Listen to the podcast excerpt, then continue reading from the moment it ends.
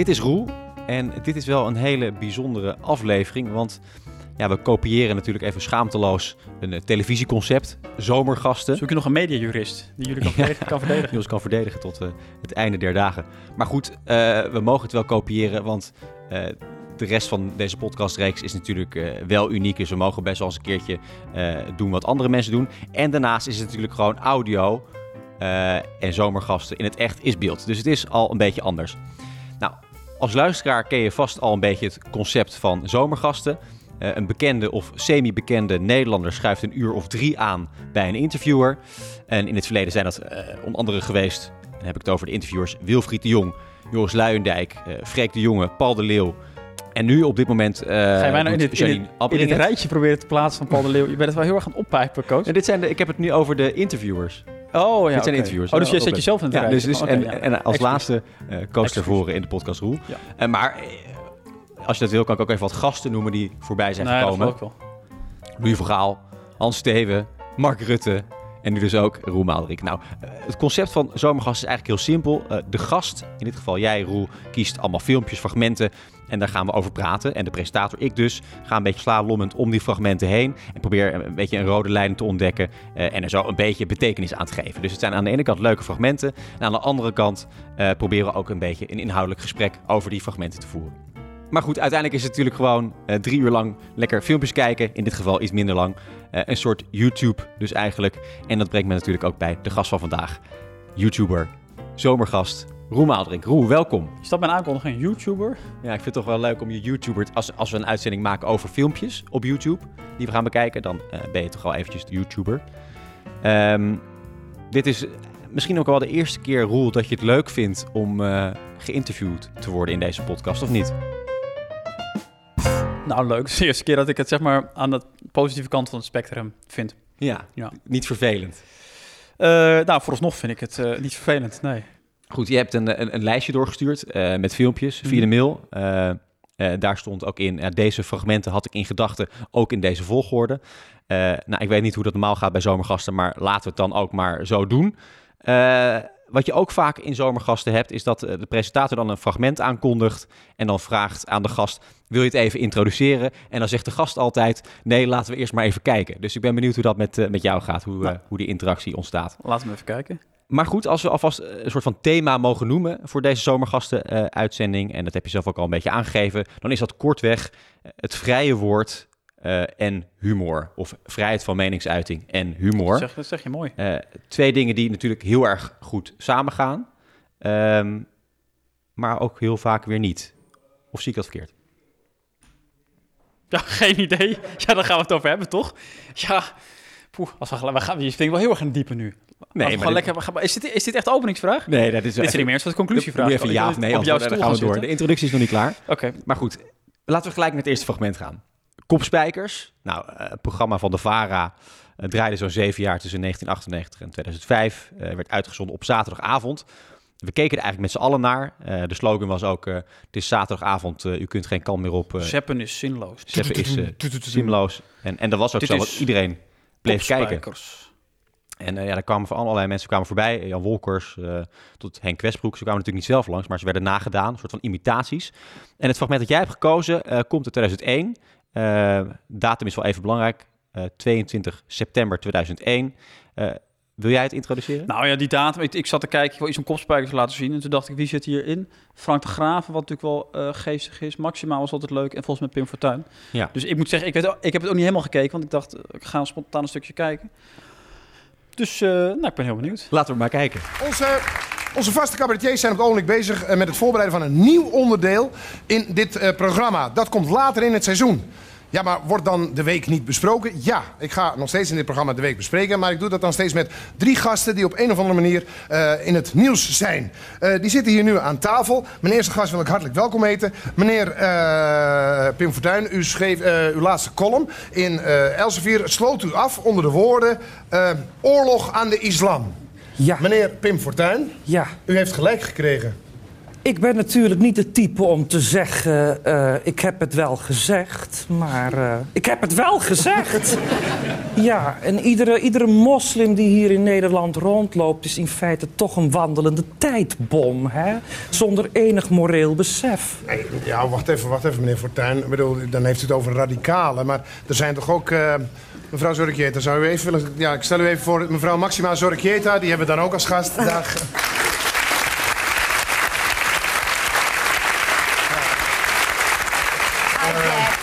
Hi Jack. Hi. Hi Jack. Dag. Nou, ik weet niet of hijack in deze tijd. Dat noem ik eh, toespelingen maken. Eh, laat ik meteen mijn derde gast aan maar voorstellen. Eh, hartelijk welkom, minister van Defensie Frank de Graven. Ja.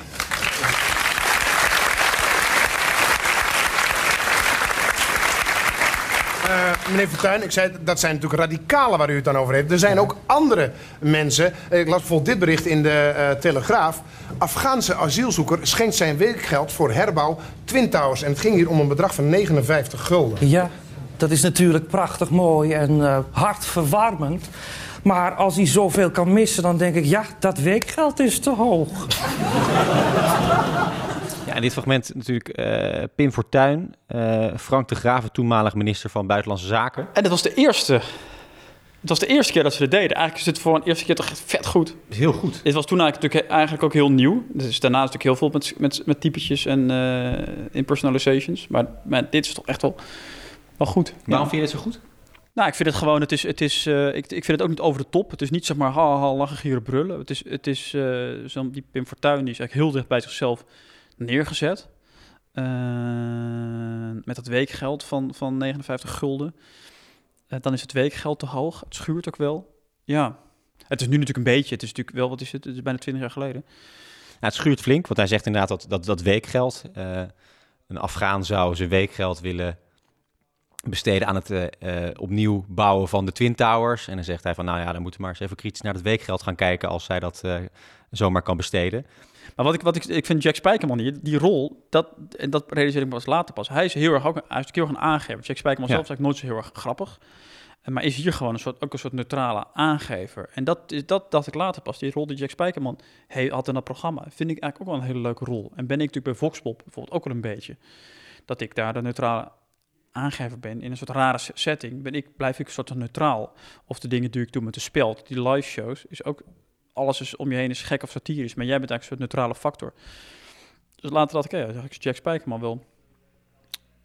Of het een voorbeeld, nee, misschien wel een voorbeeld, ja. Ja. En toen de tijd ook, toen je hier naar keek? Nou, dat was wel een soort droomprogramma om te maken. Dit is wel een van de programma's die mij heeft geïnspireerd. Dat ik dacht, eh, dit, dit wil ik later ook. Zeppen is zinloos, was eigenlijk een beetje de slogan van het programma.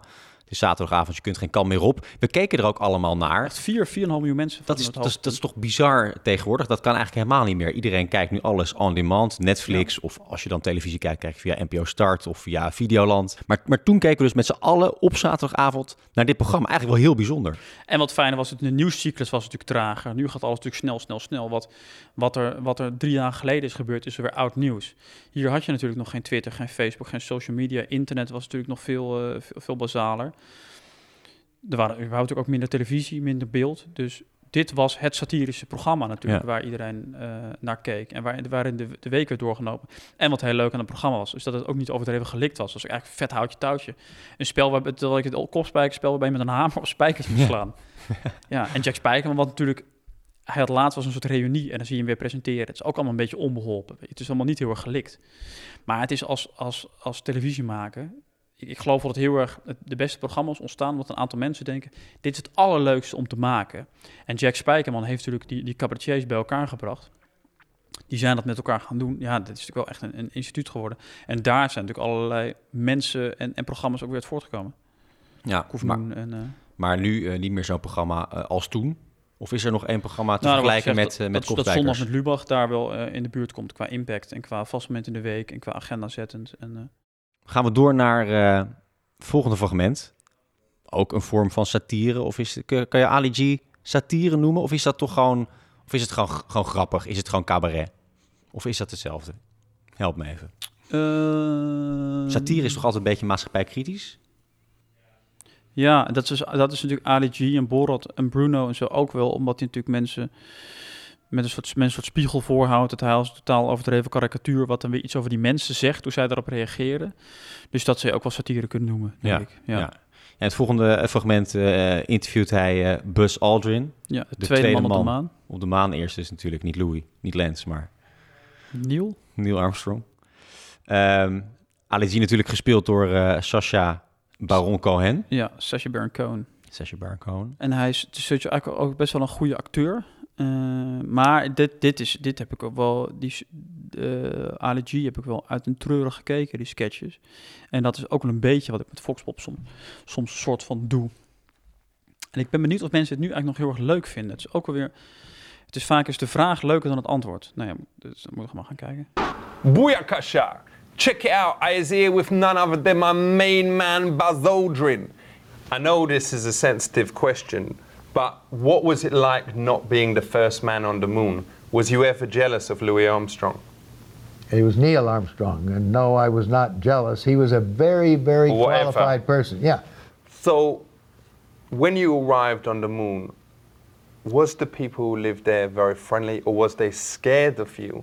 There was absolutely no thought of encountering any living being whatsoever. Do you think man will ever walk on the sun? No. The sun is too hot. It is not a good place to go to. What happens if they went in winter when the sun is cold? The sun is not cold in the winter.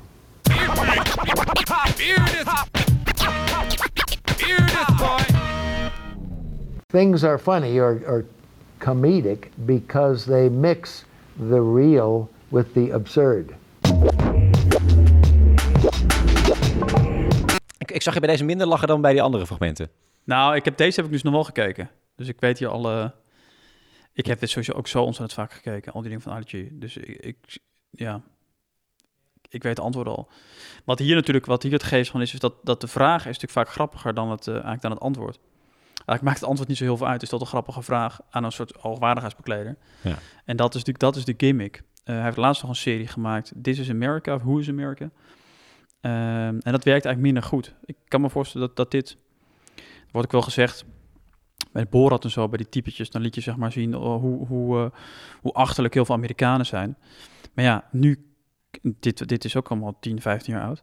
Eh wel lang echt 15 jaar oud. Ehm, maar, maar nu, je hoeft maar op Twitter te kijken en je ziet zeg maar hoe Amerikanen en met Trump en zo. Dus, dus de, de kracht van dit programma was, was laten zien hoe obnoxious mensen waren. Maar goed, dat weten we nu inmiddels eigenlijk wel. Dus ehm, ja, misschien heeft hij toch de tanden steeds iets minder goed doorstaan. Al is het nog steeds leuk, maar... Dat is steeds grappig. En het is vet goed geacteerd wel. Het is echt Wat- goed gedaan, hè? Wat hij bijvoorbeeld ook doet, hij heeft daar dus zo'n zo'n zo'n klad, zo'n eh, Klapblok. klapblok liggen met al die vragen erop. Dat is, ik ben het bij Vox op dat ook gewoon gaan doen. Want ik heb natuurlijk vaak ook gewoon dat ik gewoon grappige vragen stel en dan kijk wat het antwoord is en dan ga ik daarmee aan de slag. Eh dat heb ik afgekeken van, eh van, van Sacha Baron Cohen. Is het bij Foxbook hetzelfde, dat, dat, eh, dat, dat de vragen grappig zijn en niet per se de antwoorden? Nou, het is de combinatie, wat hier natuurlijk ook wel is. Het is ook grappig als, als G dan vraagt, eh, bestaat, eh, alle con- conspiracy theorists zeggen, nou, bestaat de zon? En dan is het antwoord al, ben je ook wel benieuwd naar.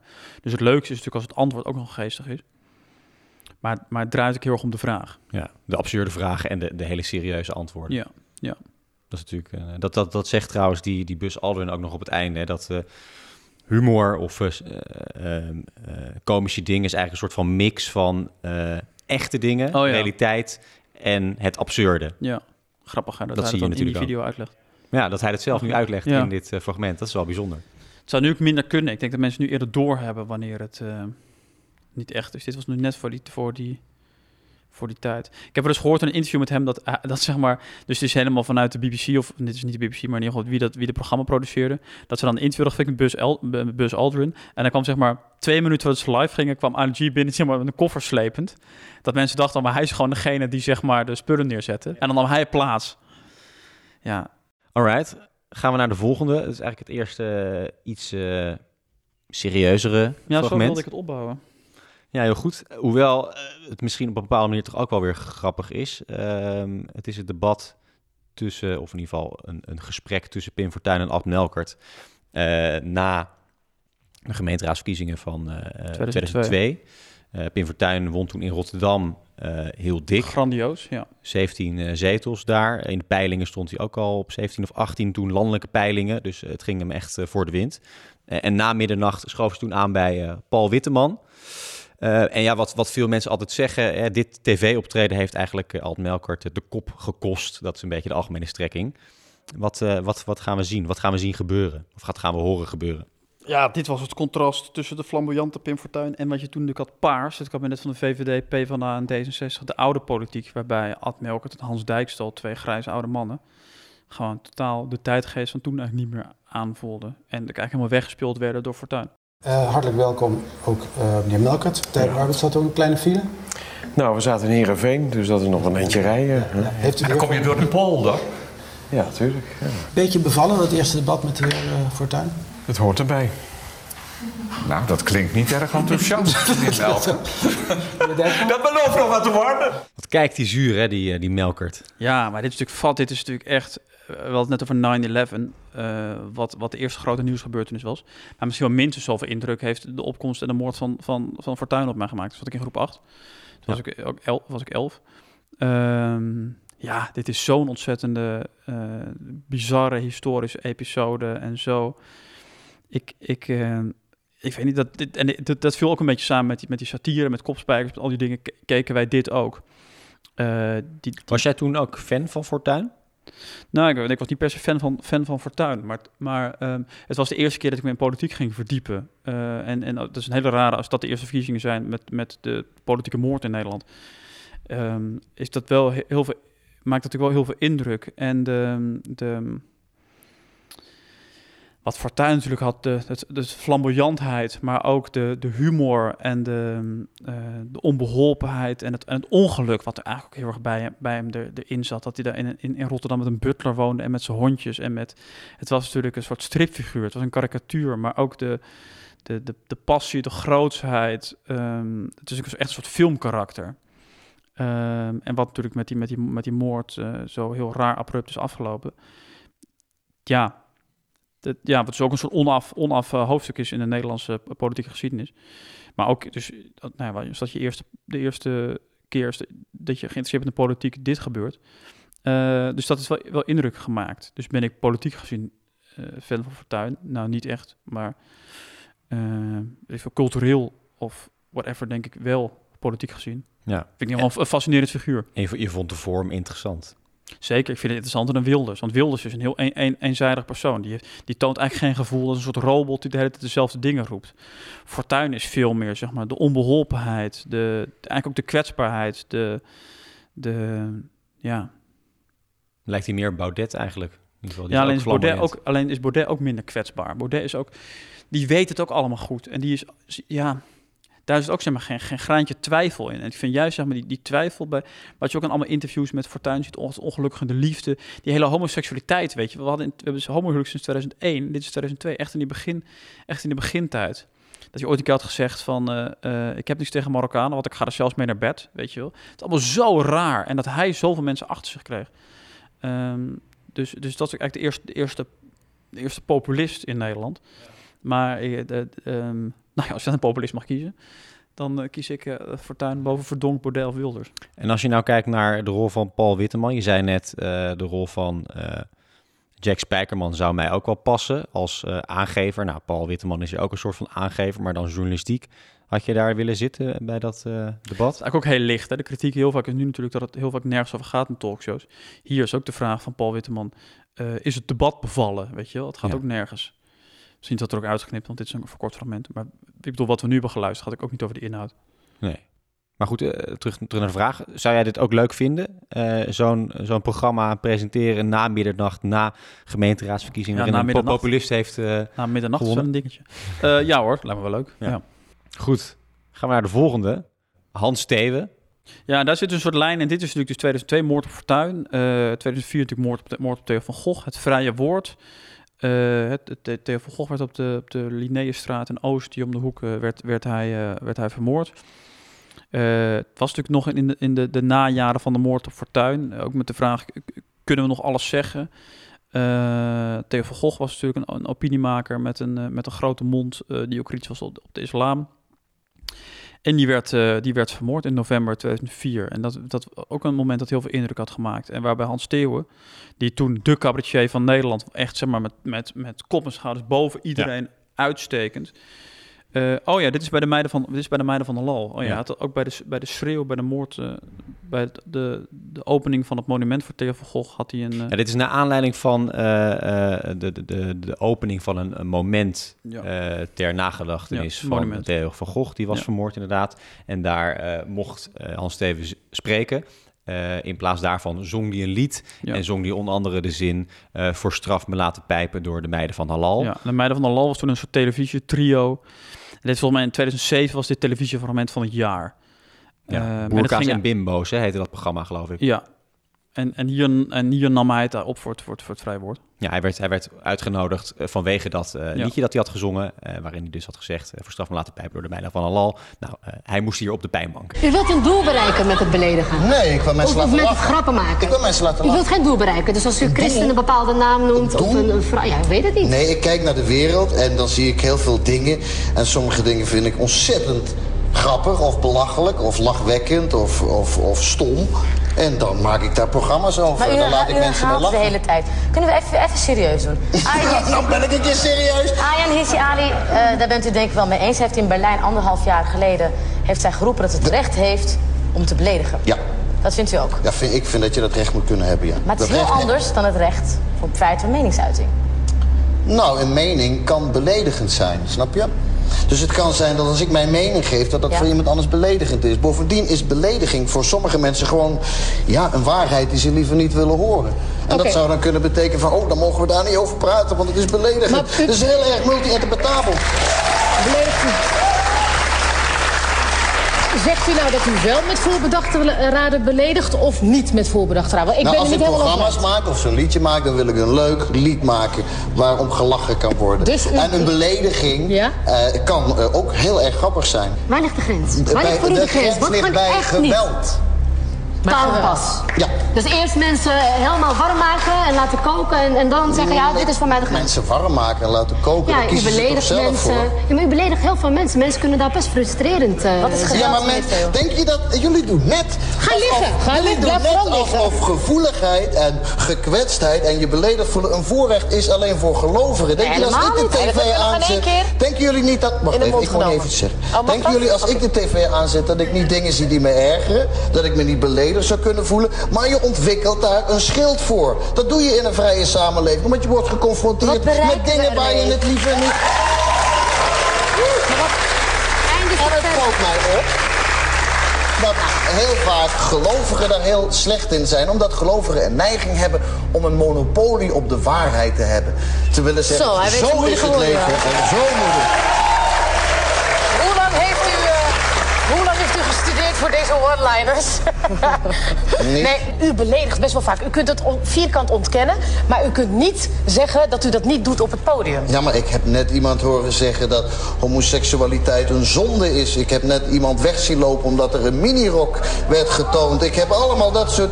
Ja, dat Dus is ook u, heel erg dus als u beledigend. dat beledigd vindt, Maar bij mij valt er in elk geval nog om te lachen. Maar we hebben het over een, een westerse beschaving, hè, Ja. die superieur is. Maar met beledigen of met uitschelden, want dat doet u ook heel vaak, Ja. hè? Dat, dat, dat is toch Uitschelden? geen- ja, even, nou, u heeft niet. bepaalde, het u heeft bepaalde woorden gebruikt die ik niet in een mond wil nemen, maar we gaan even door. In de Uitschelden. mond dat- nemen is ook een leuke... wacht even, wacht even. Ik doe mijn truc sorry, weer. Ah. sorry. Het is toch een teken van beschaving ook, dat we elkaar niet zomaar uitschelden. Is waar, en de avond is nog jong. Maar, ehm, eh, maar ik scheld niet zomaar uit. Ik maak grappen. En Ja, soms zijn kennen- dat grappen die, eh, over dingen... Want juist ook eh, onderwerpen die gevoelig liggen of die controversieel zijn... die zijn leuk, die Ja. zijn spannend. Daar zit spanning. En als, als cabaretier werk je daarmee, juist. Anders moet je het hele eh, genre cabaret of satire afschaffen. Oké, laatste vraag meneer Theo. Wanneer is een nieuwe show? Ja, dit was een televisiefragment van 2007 volgens mij. En dit legt vet sterk legt hij het uit. Eh, die meiden van de Los zijn natuurlijk ook heel, wel, gewoon wel heel irritant. Ehm, toen was, was ik het hier heel erg mee eens. Ik denk heel veel mensen in Nederland waren het hier mee eens. Ehm, en eigenlijk nog steeds als je het hoort, denk je, nou, ik snap het wel. Ben jij het met hem eens dat, dat, dat, dat, je, eh, dat je het recht hebt om eh, te beledigen? Nou, dit is denk ik heel lang. Het, het is ook een soort tijdsframe. Ik heb natuurlijk, ik heb uiteindelijk eh, natuurlijk recht gestudeerd, Ja. een rechtenmaster, ook heel veel met de vrijheid van meningsuiting. Die ben ik ook op, op, op afgestudeerd. Eh, dus dit, het vrije woord, je moet alles kunnen zeggen. Het was heel lang natuurlijk, zeker in Nederland, en in Amerika ook, het, het, het, eh, het, hoogste, het hoogste goed, het hoogste recht. En, en dat, dat is het ook nog steeds. En wat hij zegt is, denk ik, eh, heel, heel veel daarvan is, is, heeft hij gelijk in. Alleen... dat Ja, ik merk er aan jou dat je er toen de inderdaad was je er heel fan van, van dit fragment, maar nu, nu ben je kritisch erop. Waar zit de kritiek nu? Nee, omdat, hij, omdat, omdat eh, volgens mij kan het en en, dat daar en er zit gelijk in en het moet een schild ontwikkelen, et cetera. Maar waar, waar dit hele fragment aan voorbij gaat, is dat er dus wel natuurlijk in de, in de hele samenleving racisme, homofobie, eh, eh, antisemitisme, omdat dat heel erg in de samenleving ingebakken zit. En als je dus, als je dus vanuit je ivoren toren als, als, als witte eh, man alleen maar is- is- islam, homo's, vrouwen, bla bla bla, bla gaat bashen, dat je dus die ongelijkheid in die samenleving wel elke keer weer versterkt. Ehm, dus op een soort individueel, individueel nive- niveau, ja, maak lekker overal grappen over. En in je vriendengroep, als iemand, weet ik als iemand, als iemand homo is of wat dan ook, kan ik me best voorstellen dat een setting ontstaat waarin dat prima is om daar grappen over te maken. En dat je ook we allemaal een schild moeten opbouwen, dat is denk ik ook, dat is denk ik ook waar. Maar het gaat niet om die ene, het gaat niet om die ene grap. Het gaat natuurlijk om wel het, het systematische dat in de samenleving hangt. En dat je hiermee natuurlijk wel keer op keer versterkt. Ja, maar jij bent jurist, je bent hierop afgestudeerd. Ehm, heb je niet per definitie als mens het recht om te beledigen? Je vrijheid van meningsuiting omvat ook de right to offend, disturb en shock. Eh, dus, dus, dus juridisch gezien, eh, ja. Ja. Dus het lukt alleen juri- juridisch en, en, en, en dus zowel juridisch als een sociale vraag. Ja. ja. En eh, nou, vanuit sociaal perspectief, ehm, vind je dat je alles maar kan zeggen op televisie? Eh, Johan Derksen natuurlijk eh, recent eh, gehad, eh, die... Ja, maar dat mag, dat, mag, deed. dat, mag hij toch, dat mag hij toch zeggen. Alleen mogen mensen volgens ook die adverteerders bellen en zeggen... dit vinden wij een smakeloze grap. Dat vind ik altijd raar. Dan wordt er heel erg vanuit, vanuit de Johan Derksen hoek wordt dan verweten... oh, die Zwarte Piet demonstrant, alle mensen in de, die, die anti-Zwarte Piet demonstrant... alle mensen in de, in de slachtofferrol. Nou, vervolgens bellen die mensen de adverteerders... oh, jullie moeten niet de adverteerders gaan bellen. Hè? Maar wie zit er dan in de slachtofferrol? Weet je, het ook een beetje wie de bal kaast kan hem, eh, Ja. kan hem terugverwachten. Ja. Maar het is natuurlijk wel een stuk, een stuk giftiger geworden. Maar dus het, het eh, toonaangevende verhaal van, van het, het vrije woord, je moet alles kunnen zeggen. Wat ik ook heel erg heel sterk heb gevonden, heel erg die Lane Hans Theeuwen. En, en wat ik nog steeds ook begrijp en vind. Alleen is de wereld wel heel erg veranderd. En, en dat, is, dat is met de opkomst, denk ik, in, in Nederland bijvoorbeeld van, van de Wilders, maar ook in Amerika van een Trump. Blijkt, je moet wel alles. Je, zeg maar, zo'n Trump moet je echt nog alles kunnen zeggen. Ook als het niet waar is, compleet onzinnig, et cetera. Kijk, het verschil is, dit is Hans Theeuwen, die die grappen maakt, in een, in, waar wel over nagedacht is, in een, in een conferentie, bij een herdenkingsdienst op de moord van Theo van Gogh. Daar snap ik dat, het, dat, dat die, die, die, die, eh, die performance die hij daar deed bij de onthulling van dat monument voor Theo van Gogh, is ijzersterk dat hij dat, dat, hij dat er allemaal in verwerkt. Want dat, dat is zijn rol daar om dat daar te doen. In die conferentie hetzelfde. Alleen wordt het heel raar als, als de Hans Theeuwen cabaretstijl opeens wordt gebezigd door politici, door Trump, door... Dan wordt het, ja, dan wordt het raar en, en potentieel gevaarlijk. Dus het gaat ook om de context. Johan Derksen is, Het is, gaat is allemaal- het gaat voetbalanalist. allemaal om de context. Het Derksen is ding met- voetbalanalist en die, die, zegt, die zegt iets over eh, Zwarte Piet en, eh, en, een, en een zwarte man. Of die maakt die vergelijking. Dat, dat past dan niet. Dat is, dat, is, dat is dan geen goede context om zo'n uitspraak te doen. Nou, hij mag die uitspraak van mij doen. Alleen ik heb dus bij Hans Theo die uitspraken vind ik dat eh, ook, ook deze jaren later. En dat over laat ik me pijpen door de meiden van de lol. In dat, volgens mij is dat in, in, in, in die context, in dat hele lied, eh, snap ik dat wel. Vind ik het dikke prima. Sterker nog, vind ik het hartstikke leuk. Bij, bij, Johan, bij Johan Derks, het hele track record wat hij heeft. eh, ja, vind ik, het- vind ik het vrij, vind ik het vrij smakeloos. Maar hij mag het lekker zeggen. Maar moet wel de consequenties aanvaarden inderdaad. Sociale consequenties of adverteerders die zich terugtrekken. Ja. Ja. ik vind het ook lastig hoor. Ik moet zeggen, ik weet ook niet per se. Ik vind die, die cancel culture en het bellen van adverteerders... vind ik tegelijkertijd ook, vind ik ook moeilijk... omdat het ook iets willekeurigs heeft. Ik Ja. moet zeggen dat ik daar nog niet helemaal, nog niet Nee. helemaal uit ben. Nee, nee. Volgende fragment.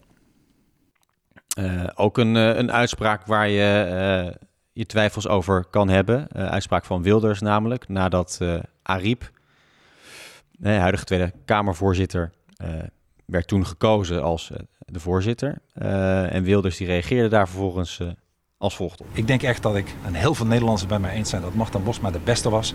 En ja, nu zijn we volgens mij het eerste parlement in Europa, eh, wat in West-Europa, wat een Marokkaanse voorzitter heeft. Een, ja, en nogmaals, ik overdrijf niet als ik zeg dat ik dat een zwarte dag in de parlementaire geschiedenis vind. Goed, dit, dit is waar het om gaat, een zwarte dag in de parlementaire geschiedenis. Wat je ook van Wilders vindt, wat je ook van immigratie vindt, of wat je ook van de multicultur- multiculturele samenleving vindt, et cetera.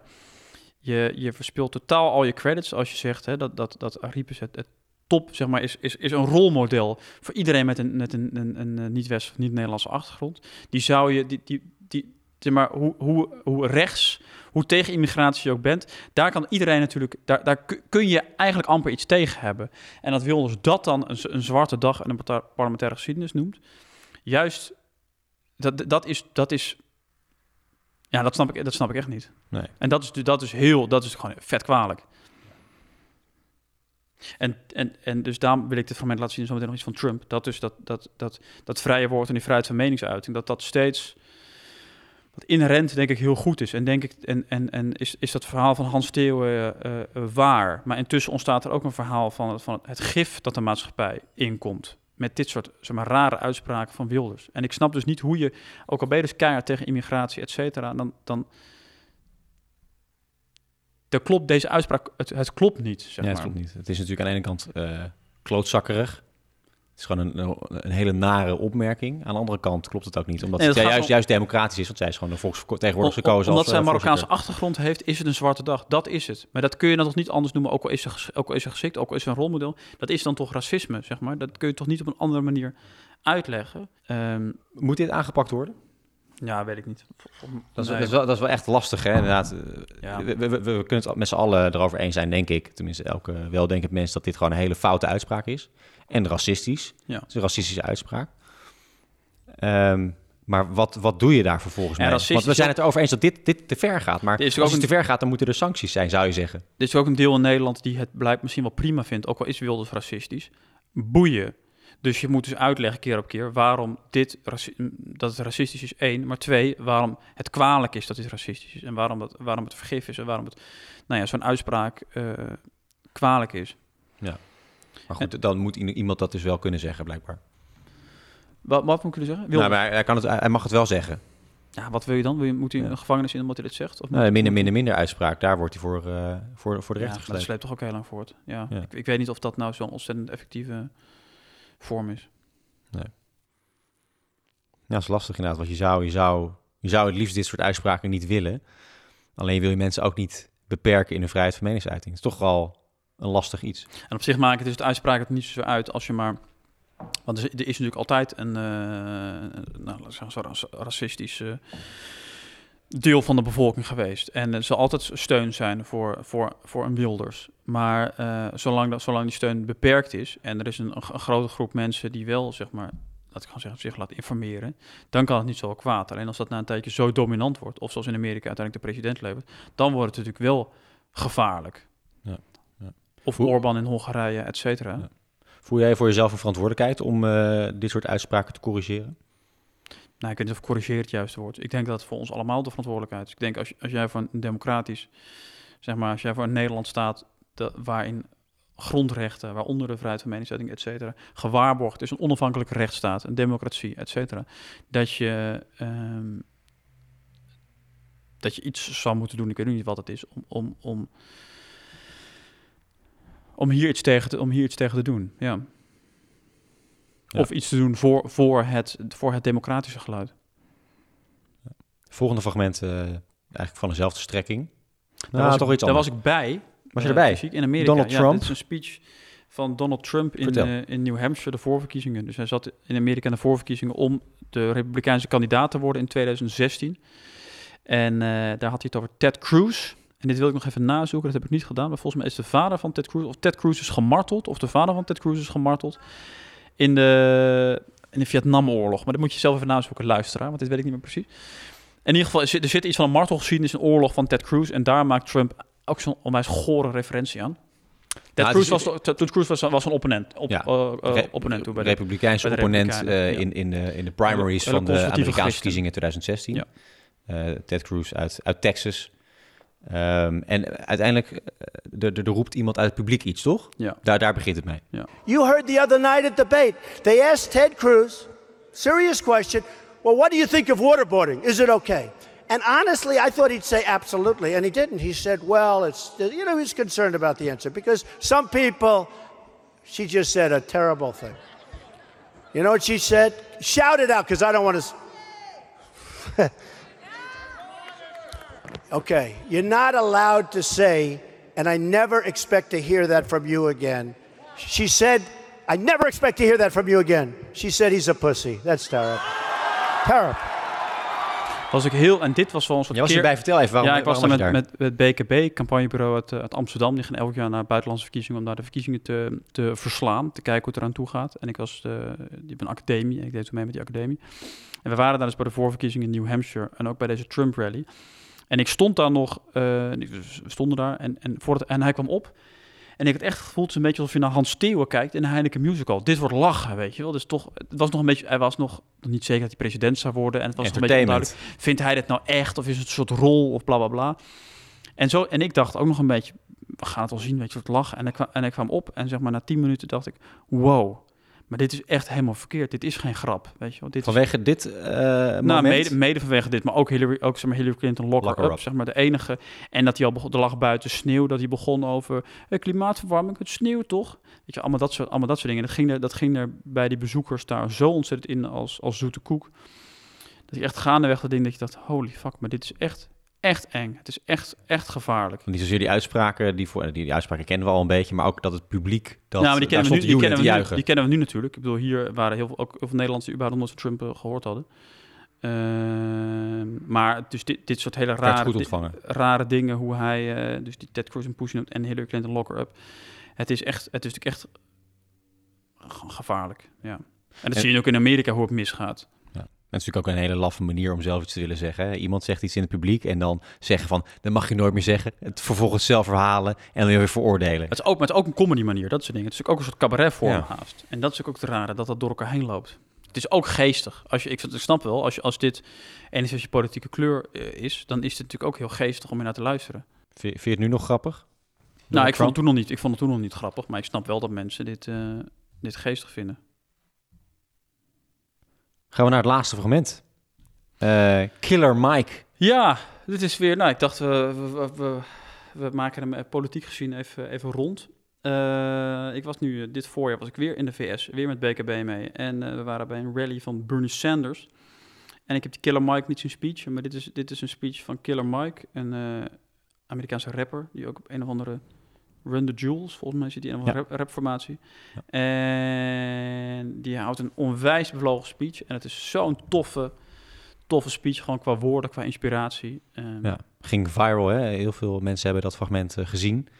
Eh is een muziekje onder geplaatst en we gaan er even naar luisteren. I just want to say one of my favorite writers growing up was a man named James Baldwin. And I remember Baldwin saying, You asked my father to wait, my brother to wait, my uncle to wait. How long must I wait on freedom?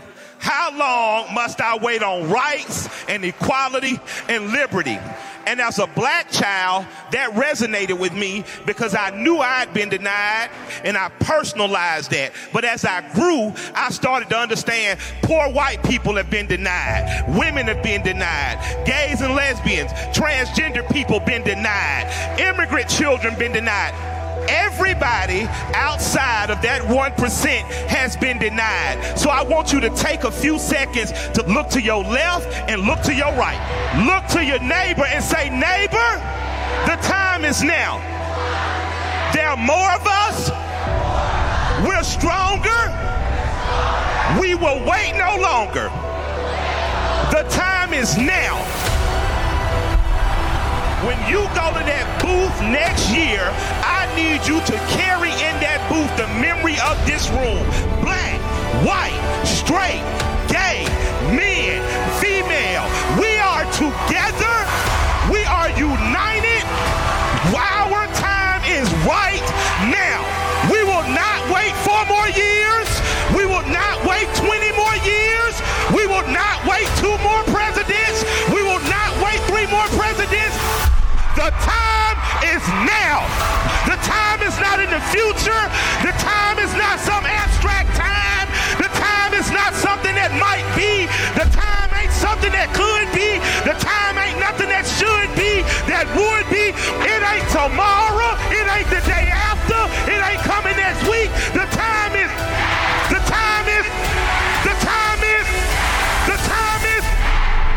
Senator Bernard Sanders will be the next president of the United States of America. Thank you. Ik heb het tien keer gezien. Ik heb nog steeds kippenvel als ik het kijk. Ik vind Dat het is een heel, eh, heel mooi fragment. Het ja. is zo, eh, het is ook, ook eh, demagogisch en, en, en ehm, mensen, mensen opjagen. Maar het Ja. is, het is Op een hele positieve manier. Ja, het is heel goed. En het is ook eh, is- zwart-wit eh, is met iedereen, de hele 99% eh, eh, has been denied. Eh, gays, lesbians, eh, white working class people, iedereen. En volgens mij is dat ook. Het gaat nu ook natuurlijk heel veel om, om, om eh, die groep, die groep, dus, dus, dus. Maar het is, het is al die groepen samen, weet je wel. Het is, het is al die groepen samen tegen de, de Wieberen van Haga's van deze wereld. De Amerikaanse Wieberen 1%. van Haga's. Ja, en dat, dat, dat is een, eh, eh, dat vind ik wel echt een, een bijzondere boodschap. En het is niet gelukt, want het is, eh, eh, Bernie Nee. Sanders is niet de democratische Dat kandidaat. is niet gelukt. Hij, hij zegt, the time is now. Heb jij een beetje het gevoel dat de time inderdaad now is? Dat er nu echt dingen gaan veranderen? Ja, maar, dat, maar dat, dat, dat, eh, daar ben ik wel cynisch genoeg voor. Dat, dat, dat gaat natuurlijk allemaal, dat gaat natuurlijk allemaal stroperig. Dus er gaat niet opeens heel veel gebeuren. Zowel in Nederland niet als in de, als in de, in, in de VS niet. Maar misschien dat het wel in de stroomversnelling komt. Ja. ja, ja. Mooi fragment om mee te eindigen, Roel. Eh Nu de dankjewel. Keuze, nu de keuzefilm. Hè? Nu de keuze. Oh, ja, dat was, sorry. Het, concept van lang zomergast. kijken. Je mag altijd een film kiezen. Ja. Die moet je wel zelf aanzetten of kopen. Of, eh, Ja. Welke film zou jij de, de mensen aanraden? Ja, dat is lastig. Ik heb Boyhood. Ja, het is dan, ik vind, ken je Boyhood? Nee. Twaalf jaar lang hebben ze een, eh, een, een jongen gefilmd. De ultieme coming-of-age film. Hebben ze elk Oh. jaar een aantal dagen gedraaid. Wel een toffe film. Ik heb hem één keer gezien. Ik weet niet per se of het... Of het Waarom moeten we die kijken? Geen idee. Dat heb ik gezien. Wat een mooie, mooie, wat een mooie, indrukwekkende film. Ja. Boyhood. Eh, te bekijken vast eh, via De videotheek bij jou in de buurt. Steun videotheek. Haal, hem- videotheek. haal hem op DVD. Bij de Free Record Als het nog kan. Eh, of eh, vast ergens online. Eh, ja, Roel, in ieder geval dankjewel voor deze ja, speciale zomergasten-editie van de podcast Roel. Ik vond het hartstikke leuk, inspirerend, eh, interessant. eh, en ik hoop jij ook. Ik vond het eh, bijzonder leuk. Ja, Ja. dankjewel. Dit was Roel.